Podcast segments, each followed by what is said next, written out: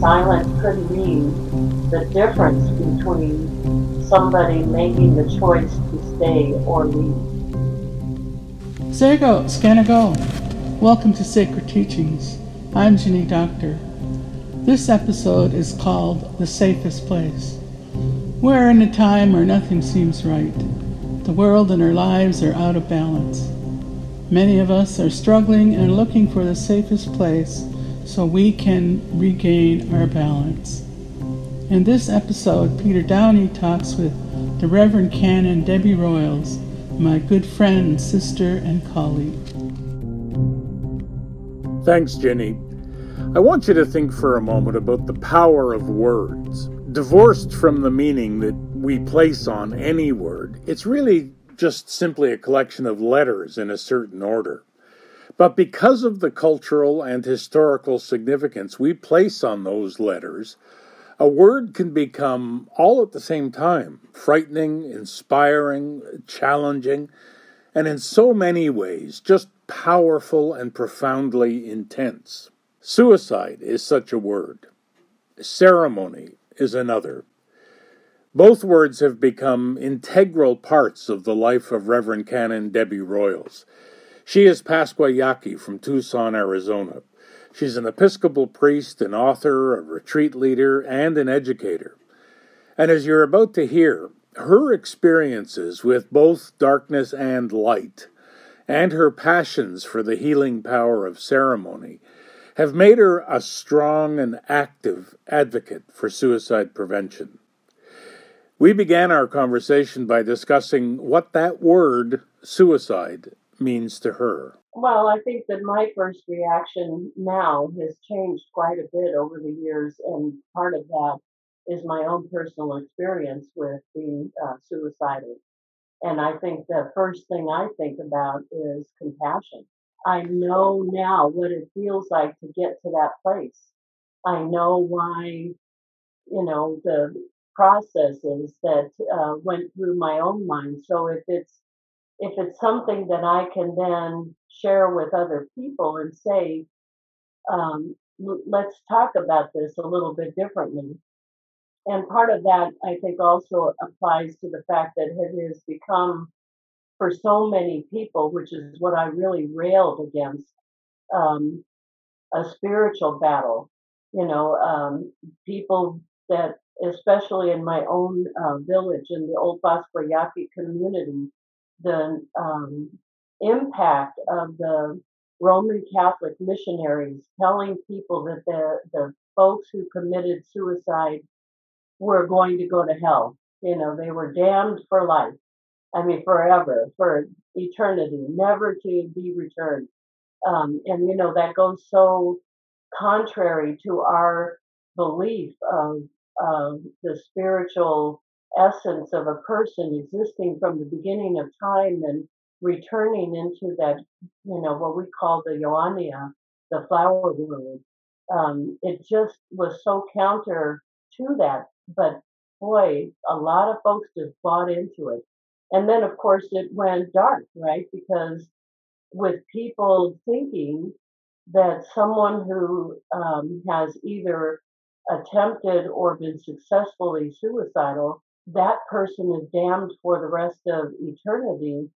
Uh, they just made it a shame. You know, now it's something to be ashamed of. So hide it, don't talk about it, uh, keep it in the dark, prevent, you know, anybody from knowing that you know anyone or anything about this. Um, and that, of course, as we all know, I think um, contributed greatly uh, to this becoming an epidemic. Did you have that shame ab- about your attempt too? Was it was it difficult to get to the stage where you could talk about it? Um, no, I don't think so. And part of that um, probably has more to do with the way that I dealt with it afterwards, which was to immediately um, go to an elder and to um, go into ceremony. you know, to uh, find a way to put myself right within the community and in my relationship with God. And, you know, that wasn't, I don't mean right by I was wrong. I mean, knowing that somehow something was not in balance and I needed to get back in balance. That idea of honoring or remembering or celebrating ceremony is is is really a critical part of recovery. Absolutely, and I think it is a major part of prevention, and that is why when I uh, now speak to people, um, work with our elders, work with the young people in the community, the title of my presentations when I present is The Spirituality of Suicide, because people need to know there's another side than what we have heard, and where the basis and the foundation for healing is in spirituality, prevention is in spirituality, living a full life is in spirituality. Um, and moving in that direction. You know, we were talking about um, the COVID virus and uh, politics and all of the reasons why, you know, we could go back through history and mark different periods of time when Native peoples, the sense of oppression, the sense of hopelessness and helplessness has been amplified. Um, and this is certainly one of those times, right? Um, because of all the inequities that we live in in the world that we live in. So I try and take the focus away from that and talk about being empowered instead of what are our strengths and our survival and our resilience. The fact that we are still here after uh, eons and eons of time, you know, rather than to think about um, what might happen or or how things aren't working in our on our behalf um, and to instead take that other um, perspective. I know you've said that one of the i think one of the great tools that you bring to your work is the act of listening. But there has to be some teaching too i suppose involved in in this kind of recovery. Well and i think listening and teaching in um, the way that my elders have um, sort of guided me is maybe a little different. It's not didactic, you know. It's it is reflective, um, and I think when we talk about listening, when you sit with young people, it's really important for us to listen to all the reasons why they feel like they are struggling, uh, because I don't think that for at least a generation, um, my generation, and maybe even my mom's generation. My mom is going to be 99 in April, and some of the conversations that we have, and of course, the memories that I have with my mom and with my grandmother are recent enough that we're not talking ancient history. We're talking, you know, within generations that I can talk about how traumas have um, been brought into lived into and perpetuated in our communities. And one of them is that that sort of non-native value of children are seen and not heard. Um, you know, I said to the uh, elders, and I say this to the young people, I'm not going to say a word. I sit in a room with them sometimes for an hour without anyone speaking until they finally get that I'm not going, I didn't come there to lecture them. I came there to hear what they had to say. And then when they finally start talking, they just don't stop. But the sad part is, um, you know, when we begin with prayers and ceremony and we end in prayers and ceremony, and sometimes we even stop in the middle because of something that someone is sharing to really mark you know the experience that that person is having if they are sad or angry or you know um, expressing a very strong emotion that we acknowledge it and come around them so that they witness that their experience whether it's a life experience or an intense experience is all blessed and honored. It's all sacred and that there is someone hearing what they're saying. Now, oftentimes, unfortunately, what that also means is that the young people begin to open up because what their colleagues, friends, relationships have said, they themselves know as well, and they can say, Yeah, that happened to me too, or I feel that way as well. Do you mind if I ask you just a bit about about your own history? Because one of the things that that I I wonder about is when you when you reach that I don't know if darkness is is the right word or th- that level of despair when you've seen that edge and you know there's a choice does that shake your confidence do you not trust yourself after an experience like that Um, well, okay, so there are a couple of things at play here that I think are important. Um, and one of the things that I talk about with young people is knowing yourself. Um, and knowing yourself, what I mean is being aware when you're not dealing with things so that you're not making the load so heavy that you deal with them as they come rather than, you know, stuffing, stuffing, stuffing, stuffing until it's uh, so enormous that there's no way out.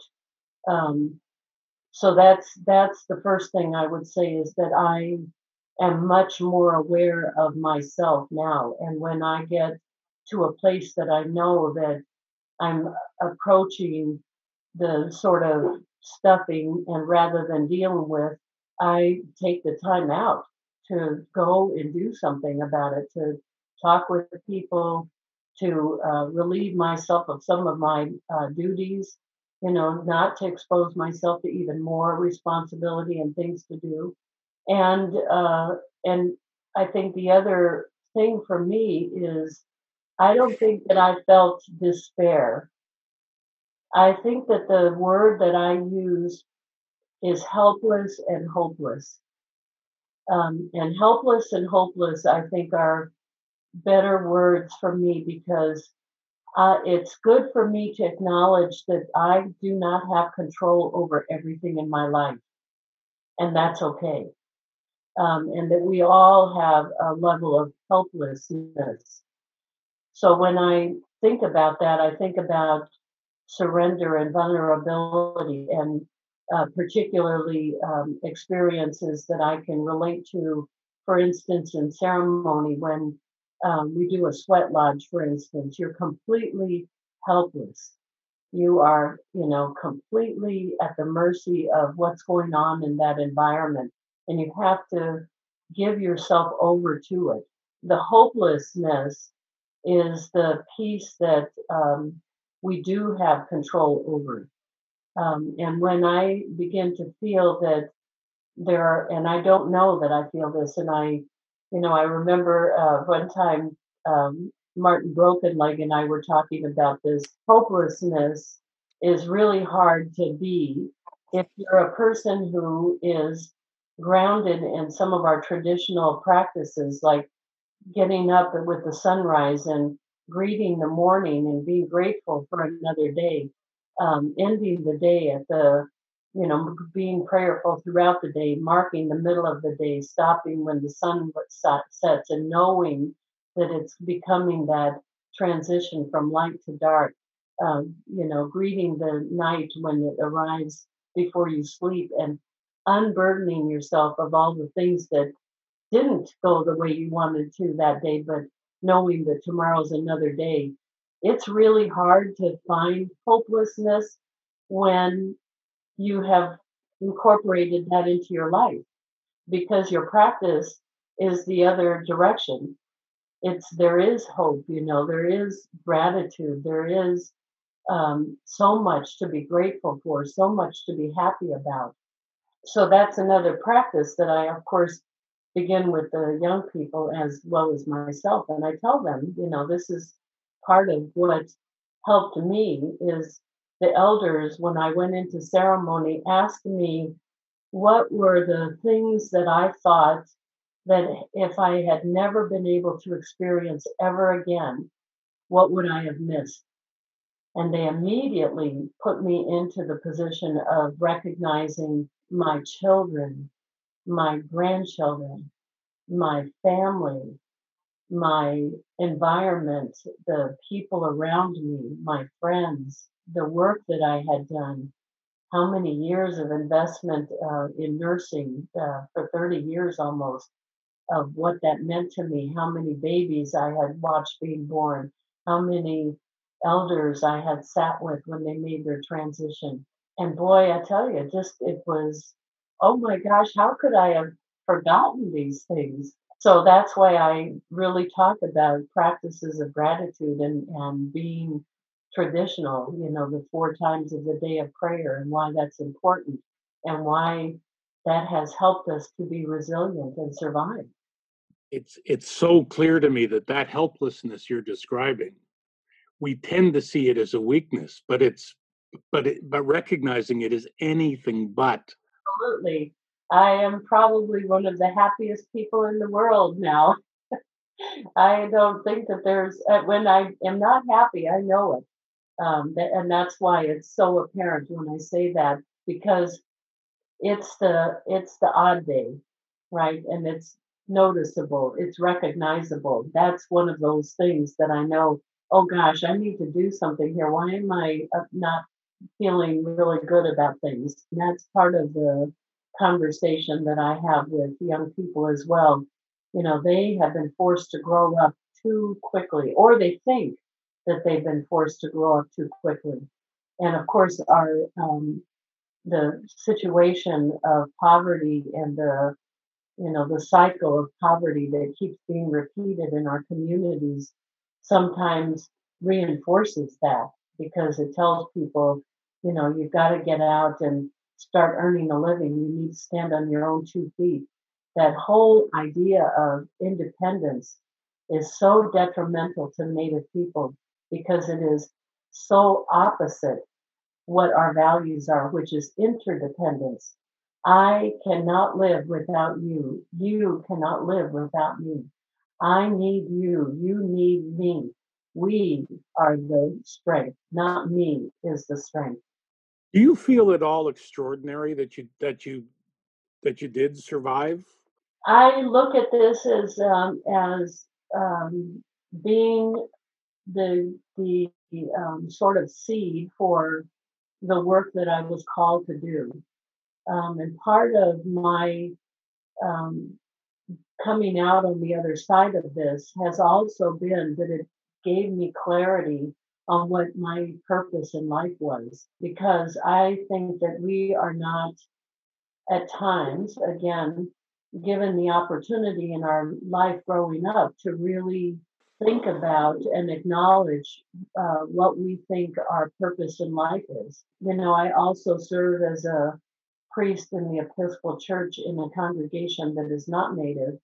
And it is incredibly amazing to me that when you talk with people older than I who still don't know why they were he- why they are here, what was their what was their reason for being here. I have a group that I lead and it's called Living with Loss. And in the process of grieving, uh, sometimes people will say, Well, I still don't know why I'm here and they aren't. You know, and I think about that and I think how sad it is that we have bought into in the world that we live in a need to take on identities. So, for instance, I tell the young people your identity is not your job. So, you know, when you talk to people, oftentimes when you ask them about themselves, they'll tell you what their degrees are, what their job is, how many years they've done it. In the church, you often hear priests talking about the size of their congregation, uh, their average Sunday attendance, how much money they have, the size of their building. And I think, okay, but who are you? You know, where did you come from? What is, what is, what is, are you about? What is your life? Um, I used to introduce myself as, um, you know, uh, in a sort of non-native way, You know, my name is Debbie Royals. I'm an Episcopal priest. I was a nurse for over 30, almost 30 years. But now I say to people, Leo Sinchiani Avu, my name is Debbie Royals. I'm a Pascua woman um, who happens to be an Episcopal priest and also lived out my call in life as a nurse for almost 30 years. It's always been my job, my purpose to care for people in a way that helps them care for themselves. I thought you I heard you say something that I thought was incredibly profound. You said you can't leave yourself. That we live in a world from which many people want to escape, whether that's of our own building or it's the dynamics and the pressures around us. Yeah. But you can't you can't escape who you can't escape yourself. You can't leave yourself. Yeah, I think we can't leave ourselves, and who we are is absolutely perfect. You know, I um, often quote uh, that in the, the Old Testament scripture, um, I compare it to some of our uh, sacred teachings in our uh, community. I say, when at the end of creation, I said, isn't it interesting that the people who wrote that story said, and God said that it was good. You know, it never says, oh, God thought that, well, that was a good try, but it wasn't perfect. Gosh, I wish I had done a little bit better.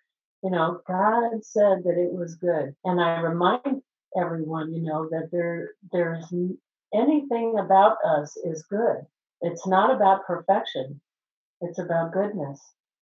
Do you ever speak to the old Debbie? I have journals that I kept along the way, and those journals um, really uh, reflect where I was at different periods of time in my life. And I sometimes look at them and think about the occasions, especially that I think were indicative of the position that I was putting myself in and the continued um, progression of the helplessness and hopelessness that I was feeling. And so I recognize those and think about them and think about what could I have done differently at that point. And honestly, there are very few times that I say to myself, I should have, uh, because I don't know that I should have done anything differently. But I do say to myself, oh, I see now what I didn't see then. And isn't it interesting that somebody noticed something and reflected that to me, and yet I wasn't able to hear it? And that's why it's important for me now to be able to say, if I sense something, I say something, because keeping silent could mean the difference between somebody making the choice to stay or leave. You mentioned Dr. Brokenleg, and and you know, he said that the the the incidence of suicide, it, there's such shame still attached to it that it mutes even the professionals in a community from from speaking out, and that's why I I think that that your story and your willingness to sort of talk about all of this is um is just is just so vital. Yeah, and I think he's right. I think under normal circumstances, part of the reason that suicide has re- uh, reached epidemic um, levels has been because people, um, the compounding of the trauma um, has just been kept silent. And of course, as you can imagine, that builds up a more and more sense of hopelessness because it's so out of our control that we then become helpless and don't do anything about it. So rather than take any step, no step is taken. Um, and this is, um, I say this with our community when we have a suicide or even an attempt of a suicide, that's an immediate reaction from me. And I go out there and we talk with the family. I bring people together. I get the elders involved, the person or persons who have been um, affected by this most closely. We start talking about it. Uh, they don't want it talked about in the community. And I say, nope, we are going to meet in a circle outside in front of the house We are going to build a fire. When people come by, they are going to see that we are praying, singing, blessing, and trying to give this person a sense of belonging, that this is where you belong. We need you here. You need us, and we need you. I resist talking about darkness, even though a lot of our ceremonies are done in darkness, because darkness has also, in our, especially the impact of being missionized, been um, associated with bad, scary things. And I say, no, this is the safest place you can be in your darkest moment. You are your closest to God. I can tell you that because there was nothing about my suicide that wasn't holy. It was the closest I had ever been to God because it was just me and just God. I think Martin Brokenleg also says it's one of the most intimate decisions you can make. And intimacy with God at that level cannot be matched by anything else that you do. We can't explain those things. We try and describe them. We try and put language to them, but there isn't language for them. But that is the relationship that I try and build for them um, so that they can see that. And that's why it's important that we do those ceremonies in dark because no matter where you are and what you're feeling, what the facial expressions are, we don't see that of the people sitting in the circle. There might be a little reflection from the firelight, but not much. And sometimes we don't even hear what people are saying because they speak so softly, right? They speak softly. And we, I just say, we don't ask, what did you say? No, we just let it be because that's not our conversation. They're having a conversation with God. That's what a ceremony is. Well, look, I um, I, I just want to thank you. I mean, I I think it's it's uh, for your openness and your willingness to talk about this. I know it's not easy. It was a real pleasure to talk to you. Thank you. God bless you. That's Reverend Canon Debbie Royals in Tucson, Arizona. I think you can hear how the enduring comfort of ceremony has been so important to her life and work. This idea that ceremony provides a deep connection is echoed by the Tuscarora writer Alicia Elliott. She's from Six Nations of the Grand River, living in Brantford, Ontario. In her recent book, A Mind Spread Out on the Ground, which is a Mohawk phrase for depression, she shares the power of a Haudenosaunee ceremony of condolence, which I, I think is so appropriate for anyone recovering from a traumatic event. The grieving person, Elliott writes, is given three strands of wampum, one at a time. One, a soft white deer cloth is used to wipe the tears from their eyes so they can see the beauty of creation again. Two, a soft feather is used to remove the dust from their ears so they can hear the kind words of those around them. And three, water, the original medicine, is used to wash away the dust settled in their throats that keeps them from speaking, from breathing, from reconnecting with the world outside their grief. The infinite power of words and sacred ceremony. I'm Peter Downie. Thanks for listening.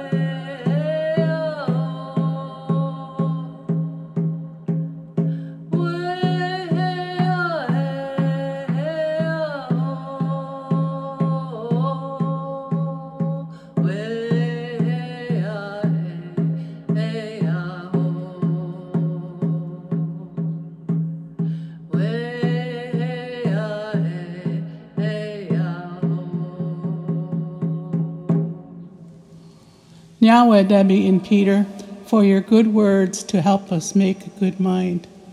Debbie sang for us the ancestor song. It is so appropriate for this time when we have to make ceremonies to enliven and protect our people. Ceremonies vary from First Nation to First Nation. Some are done during the day before the sun sets, and some at night. The early settlers did not understand the importance and goodness of ceremony. In many places, they were banned, taken away. They tried to destroy our deep connection to the ancestors, our connection to who we are. We cannot say it enough. We have to remember who we are and where we come from. Our ceremonies fill us with goodness they were given to us by the Creator, and our ancestors passed them on generation to generation. In my tradition, we have a ceremony called Ogiwe, or the all night dance. It is a time to remember our ancestors and relatives who have passed. 99 songs are sung to remember and give thanks for the gift of life. A great feast is also made. My grandpa sang all those songs, and I often drove him to his homelands to take part in the ceremony. When it was over, I felt a great peace and connection to those gone before. Well, let's find and keep the ceremonies I pray with tobacco, and on days I don't, I feel very unsettled. In that morning space, I bring peace to myself. I pray for others and can only hope that they feel the comfort of my prayer. Hopelessness can become hopeful. Helplessness can become helpful. Our ceremonies will make it so. Nyaweh. Oh, Ona